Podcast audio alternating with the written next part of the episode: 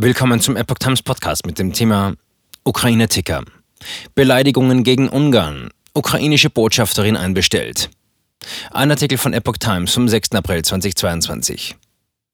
Das ungarische Außenministerium hat die Botschafterin der Ukraine in Budapest, Lyubov Nepop, einbestellt. Es ist an der Zeit, dass die ukrainischen Führer mit der Beleidigung Ungarns aufhören, schrieb Außenminister Peter Sijato auf seiner Facebook-Seite. Der ukrainische Präsident Volodymyr Zelensky hatte den ungarischen Ministerpräsidenten Viktor Orban in den letzten Tagen mehrfach dazu aufgerufen, sich klar auf die Seite der Ukraine zu stellen. Orban hat in den letzten Jahren ein enges Verhältnis zum russischen Präsidenten Wladimir Putin entwickelt. Er untersagt versagte Waffenlieferungen, die durch Ungarn direkt an die benachbarte Ukraine gehen.